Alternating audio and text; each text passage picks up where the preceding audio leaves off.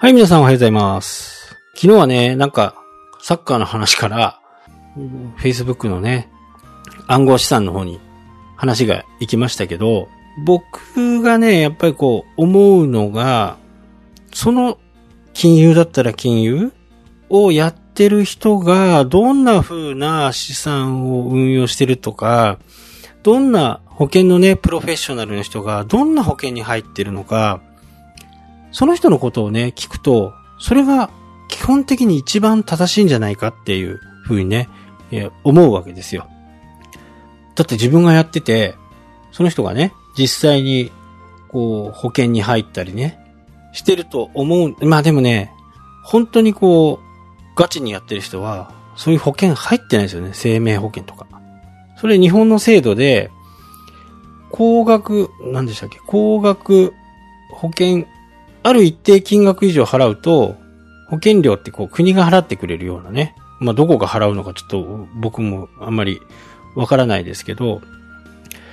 こう、日本人の悪いところとか、マスコミのね、まあ、悪いところ本当にね、人を煽るんですよね。煽って、大丈夫、大丈夫っていう風にね、えーことをよくやるんですよね。まあ、あの最近だとね、郵政の問題もありますよね。で、マス、マスコミがそういうふうなことを言うから、どんどん一般庶民はね、焦るわけですよ。今回の年金問題でもそうですよね。で、年金問題も、こう、しっかりね、日本のね、政治がどうなっていくのか、その、日本のトップはどういうふうなことを考えているのかっていうのをね、知っとかないと、対応できないんですよね。なので、えーそこはね、やっぱりしっかりこう、聞いといた方がいいかなと。で、100人、100年安心、100年安心年金とかっていうふうに、えー言葉だけが一人歩きしてますけど、えー100年破綻しないシステムになったっていうことですよ。なので、えー言葉をね、言い、言い換えるっていうか、言葉からするとね、なんか100年はもう絶対年金が安心なんだっていうことはね、えー一言も誰も言ってないんですよ。まあ、マスコミは言ってますよ。100年安心プランじゃないかって。これにね、こ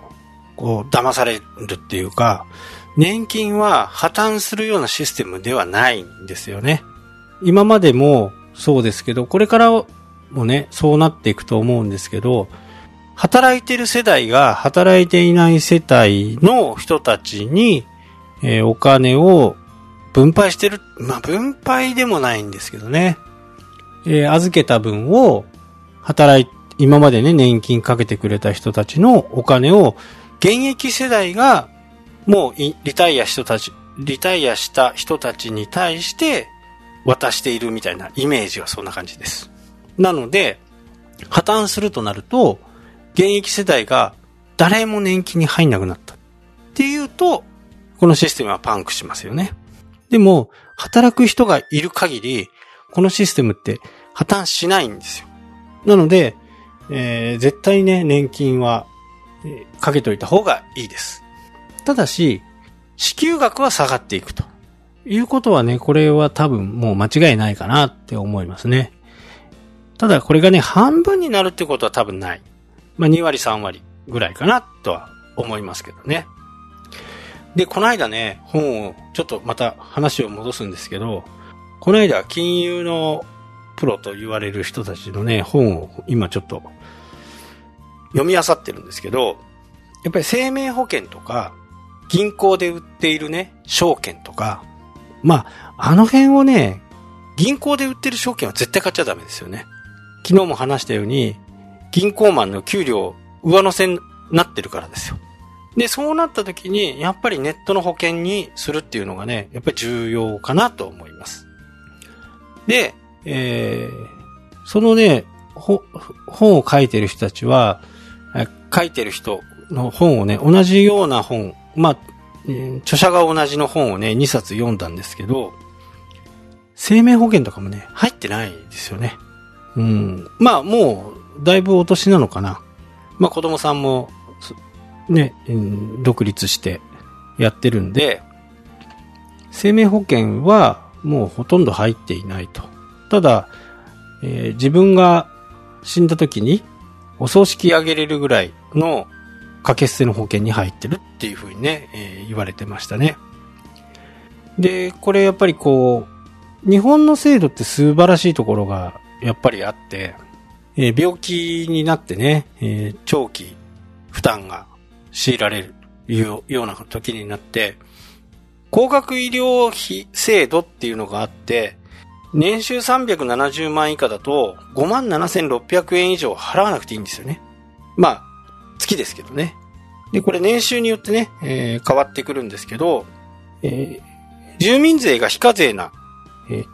俗に言う低所得者って言われる方なんかは、3万5400円以上払わなくていいんですよね。ただ、あの、病気によってはね、最先端医療とか、そういったものを適用する場合には、これ保険外ですから、それは、えー、お金全部支払わなきゃならないんですけど、基本的な治療を受ける場合にはね、この金額以上払う必要がないと。なのでね、えー、そこで100万も200万もね、かかるようなものでもないと。で、今、こう、その人はね、面白いことを言っていて、今日本のなんか CM とか、えー、二人に一人はね、癌になるっていうふうにね、えー、いうふうなね、CM を多分見たことがあるんじゃないかなと思うんですけど、まあやっぱお金のプロらしいね、えー、ことを言ってましたね。生命保険って、まあ、基本的にあんまりこう、事故が起こらないような保険ですよね。まあ、もし起きたらね、大きなお金がかかる。っていうところに効果がありますよね。ただ、癌になるのが2分の1だったら、そこをね、保険で対応するより、証券、うん、貯金をしとけばいいという考えなんですよ。で、えー、話の元にはその5万6400円以上払う必要がないんだから、それでいいじゃないのっていう話ですね。えー、貯金をして、その保険料を払う分ね、を貯金をしておけばいいと。で、今、だいたい投資信託。で、一般的にね、まあ3%はだいたいこう、ほぼほぼ回ると思います。ただ、ね、今こう中国とアメリカの貿易戦争が行われている中で、えー、僕のインデックスファンドはね、だいたいこの間ちょっと見た時、ちょっと株価が上がった時に見たら、8%ぐらい回ってるんですよね。で、これ8%回っていると、すごいですよね。こう、100万円で年間8万円ですから、銀行に預けてもね、100万円で 0.01?100 円うん、そんなもんですよね、きっとね。100円になるかならないか。で、で、支払い手数料を払って108円えー、払ったらゼロじゃないですか。で、その分をね、そういう投資信託とかに回しておいて、保険に入らない。で、入るんだったら、死亡保険、えー、1000万とか、子供の数の分だけの死亡保険に入っとくとかっていう風にして、えー、残りを全部使うっていうことじゃなくって、残りはこういう投資信託とかにしてね、えー、やった方がいいよっていう風な形の本をね、読んでね、なるほどなっていう風にね、思いました。これもね、えー、本当アマゾンのおかげです。アマゾンのアンリミテッドのおかげでね、えー、こういう本も、興味なかった本も見れるようになって、また興味が湧いてね、また本を見たいという風になっている今日この頃です。なんか、途中ちょっとわけわかんなくなっちゃいましたけど。ただやっぱり銀行がね、えー、どんどんなくなっていって、生命保険会社ももう本当ネット証券、ネットの保険だったらまだいいのかなっていう感じですかね。やっぱり人件費も少ないですし、まあ昔いたね、えー、これね、差別用語になっちゃうかわかんないですけど、日清のおばちゃんとかね、あの人たちの給料がね、どんどん入っていくわけですよ。えー優勢の問題だって自分の手元に入る手数料が多くなるために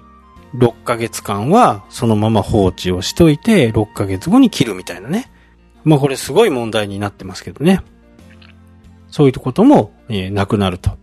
もうシステム的に管理できるんで、そういうものもなくなるってことですよね。はい、また今日もね、またオーバーしてしまいましたけど、今日もご清聴ありがとうございました。はい、というわけでね、今日はこの辺で終わりたいと思います。はい、ということでね、今日、はい、ということで、今日もありがとうございました。それではまた。したっけ